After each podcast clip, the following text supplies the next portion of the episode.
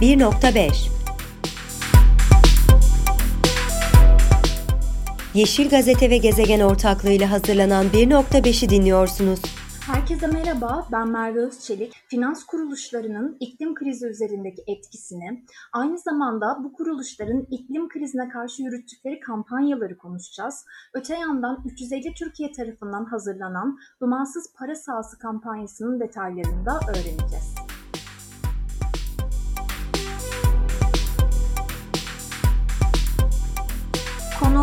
350 Türkiye'den Selen Baykara. Selen hoş geldin. Merhabalar, hoş bulduk.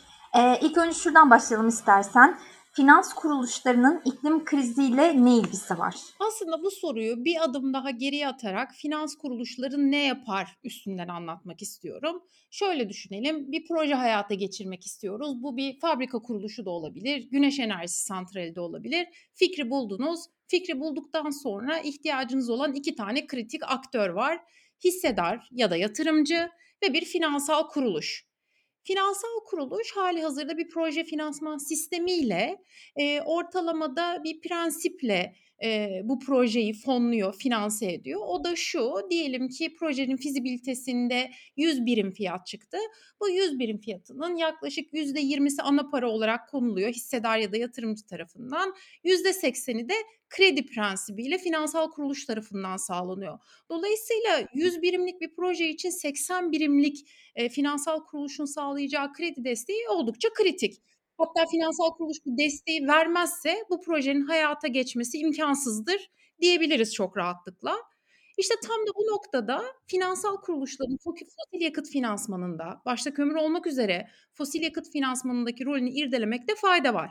Finansal kuruluşlar şayet şöyle bir karar alıp ki alıyorlar da almaya da başladılar bu kararı derlerse ki biz bundan sonra başta kömür olmak üzere fosil yakıtlara finans sağlamayacağız. Bu kesinlikle dönüştürücü bir rol oynayacaktır. İklim krizi içinde ciddi bir karar olacaktır. Aksi halde bu tarz iklim krizini tetikleyici projelerin hayata geçmesi mümkün olmayacaktır.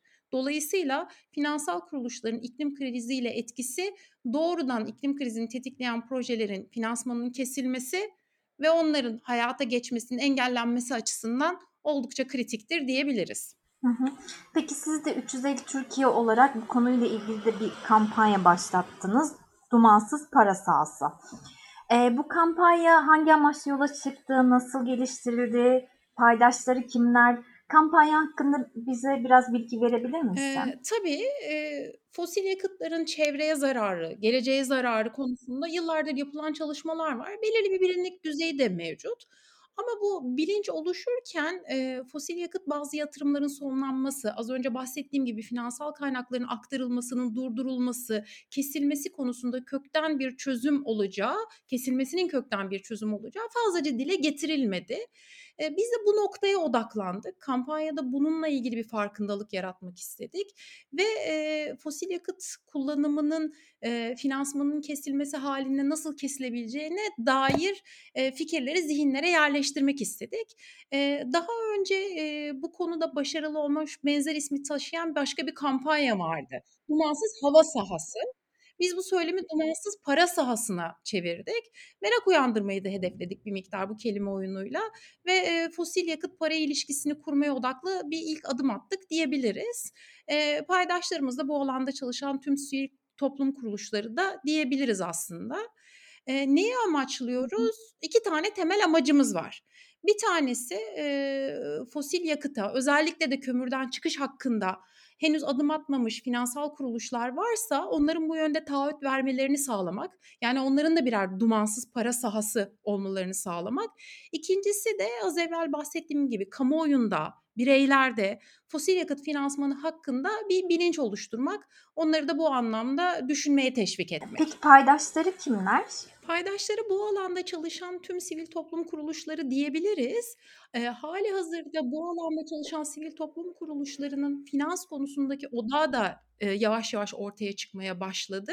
Dolayısıyla birey, bireyin finansal kuruluşta özellikle bankalarda tuttuğu para, bu paranın kullanımı, bu paranın da iklim krizine etkisinin olup olmayacağının irdelenmesi, konularında hep birlikte Peki çalışıyoruz. bazı şirketler yani tırnak içinde göz boyamak için bu tür kampanyaları yürüttükleri için eleştiriliyorlar. Buna greenwashing de deniyor. İşte beyaz, yeşil boyama pardon, yeşil aklama gibi.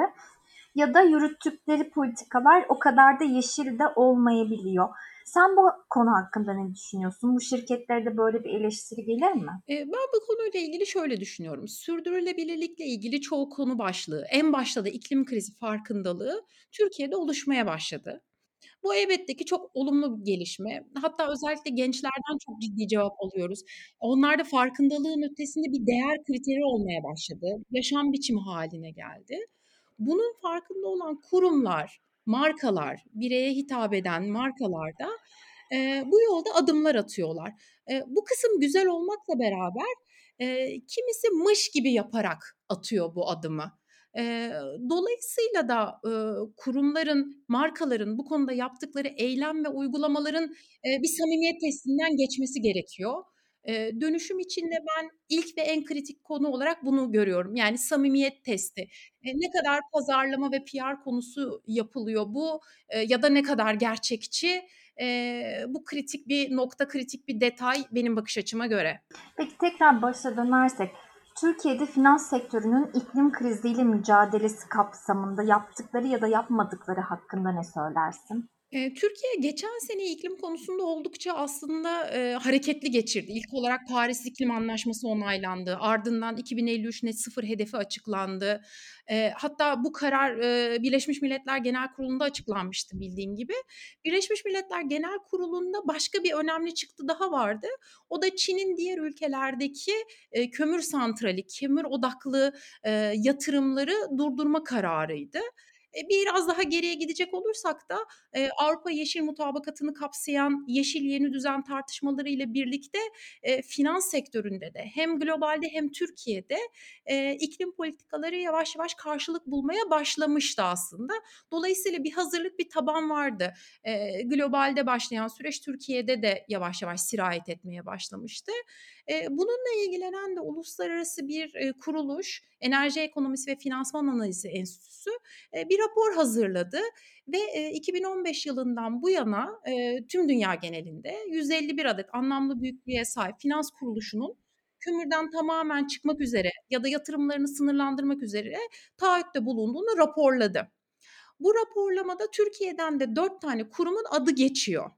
Bu oldukça olumlu bir gelişme, oldukça olumlu bir adım ama, eee, henüz iklim hedeflerini yakalayacak hızda değil. Sadece 4 tane olması, eee, Türkiye'den geçen isimlerin. Eee, dolayısıyla küresel kömür finansmanında çok önemli bir rol oynayan Çin'in de artık bundan sonra yurt dışı yatırımlara finansman sağlayamayacağını açıklamasıyla birlikte, eee, bu sürecin hızlanmasını bekliyoruz. Adetlerin artmaya artmasını bekliyoruz. Tüm dünyada olduğu gibi Türkiye'de de kömür yatırımlarının finansmanının artık çok zorlaştığını görüyoruz. Eee, bir yandan da iklim değişikliği konusunda artmakta olan farkındalıkla birlikte, eee, finansal akımlarda ciddi bir dönüşüm bekliyoruz ama şu anki hâliyle, eee, atılan adımlar küçük. Evet, adı atılan adımlar var, yok değil ama biraz daha küçük ve bebek adımları diyebiliriz. Eee, bunları böyle tarifleyebiliriz. Peki şunu da merak ediyorum. Finans sektöründe izlenmesi gereken yol haritası nasıl olmalı? Eee, burada biraz, eee, sadece finans sektörü değil de Türkiye'deki hemen hemen bütün sektörlerden, eee, hareketle yorumum olacak. Eee, çoğu sektör anlık hareket ediyor Türkiye'de.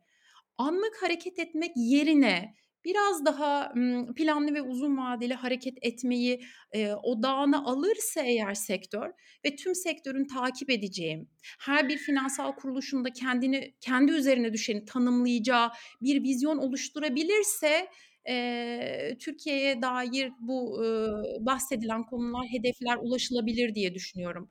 Eee, şimdi burada bir, eee, vizyon konulması gerektiği ya da, işte, bir hedef tanımlanması gerektiğinden bahsettim ama, eee, tüm bu ana konuların ya da alt başlıkların adil dönüşümü de içermesi gerekiyor. Adil dönüşümün de mutlak bir parça olması gerekiyor.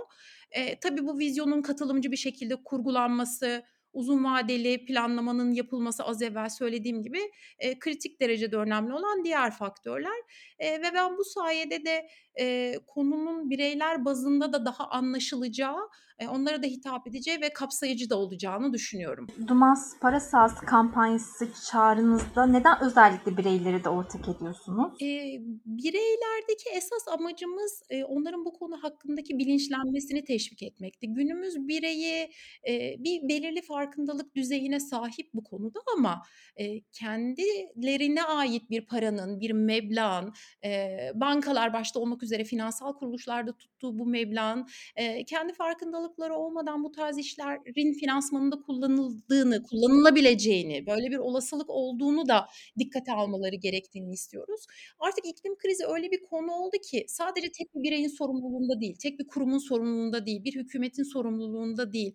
Herkesin topyekün hareket etmesi gerekiyor. Dolayısıyla bir şey yapılırsa bu birey bazından da başlamalı. Her birimizin atacağı adımlar varsa belki de düşünülecek ilk konu bu olmalı.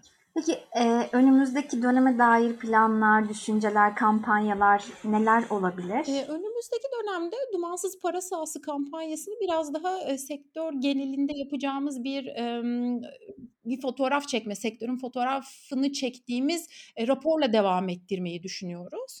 Eee, haziran ayı içerisinde, haziran ayının sonuna doğru yayınlayacağımız ikinci bir raporda Türkiye'deki finansal kuruluşların, eee, kendi açıkladıkları, ııı, göstergelerle birlikte, eee, fosil yakıtlarla ilişkileri ne düzeyde, ne kadar sınırlandırmışlar, neyi taahhüt etmişler, eee, İSG gibi bazı reytingler, değerlendirmelerde ne noktadalar, eee, gibi pek çok konu başlıklarını içeren, eee, raporda derlediğimiz, eee, sektör görünümü paylaşmayı hedefliyoruz aslında.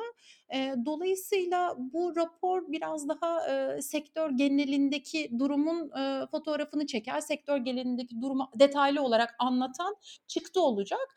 Ama, eee, raporla birlikte de elbette ki nihai amacımız, ulaşmak istediğimiz konu, eee, henüz başta kömür olmak üzere fosil yakıt, eee, finansmanını sınırlandırmayan kurumların, bu yönde bir, eee, taahhütünü sunması, artık sınırlandıracaklarına dair taahhütünü sunması. Biz Dumansız Para Sahası kampanyasında da bireyleri ortak ettiğimiz için, bu bilgileri yine, bireylerle, kamuoyuyla da paylaşıyor olacağız. Az evvel, ifade etmeyi unuttum. Dumansız Para Sahası için Change'de açtığımız bir imza kampanyası da mevcut. Change Dumansız Para Sahası'ndan ulaşarak, eee, bireyler, eee, imzacı olabiliyorlar bu kampanyamıza. Önümüzdeki dönemde yayınlayacağımız raporla birlikte de, eee, kampanya adımlarını sürdürmeyi hedefliyoruz. Selen çok teşekkür ederim. Eklemek istediğin bir şey var mı? Ben teşekkür ediyorum. Eee, umuyorum ki önümüzdeki dönemde, eee, Türkiye'de de kömürden çıkış açıklaması yapan finansal kuruluş sayısı artsın diyorum. Çok teşekkürler katıldığın için. Ben teşekkür ediyorum. 1.5'in bu haftaki bölümünün sonuna geldik. Haftaya tekrar görüşmek üzere. Hoşçakalın. Podfresh teknik altyapısıyla hazırlanan 1.5'i dinlediniz.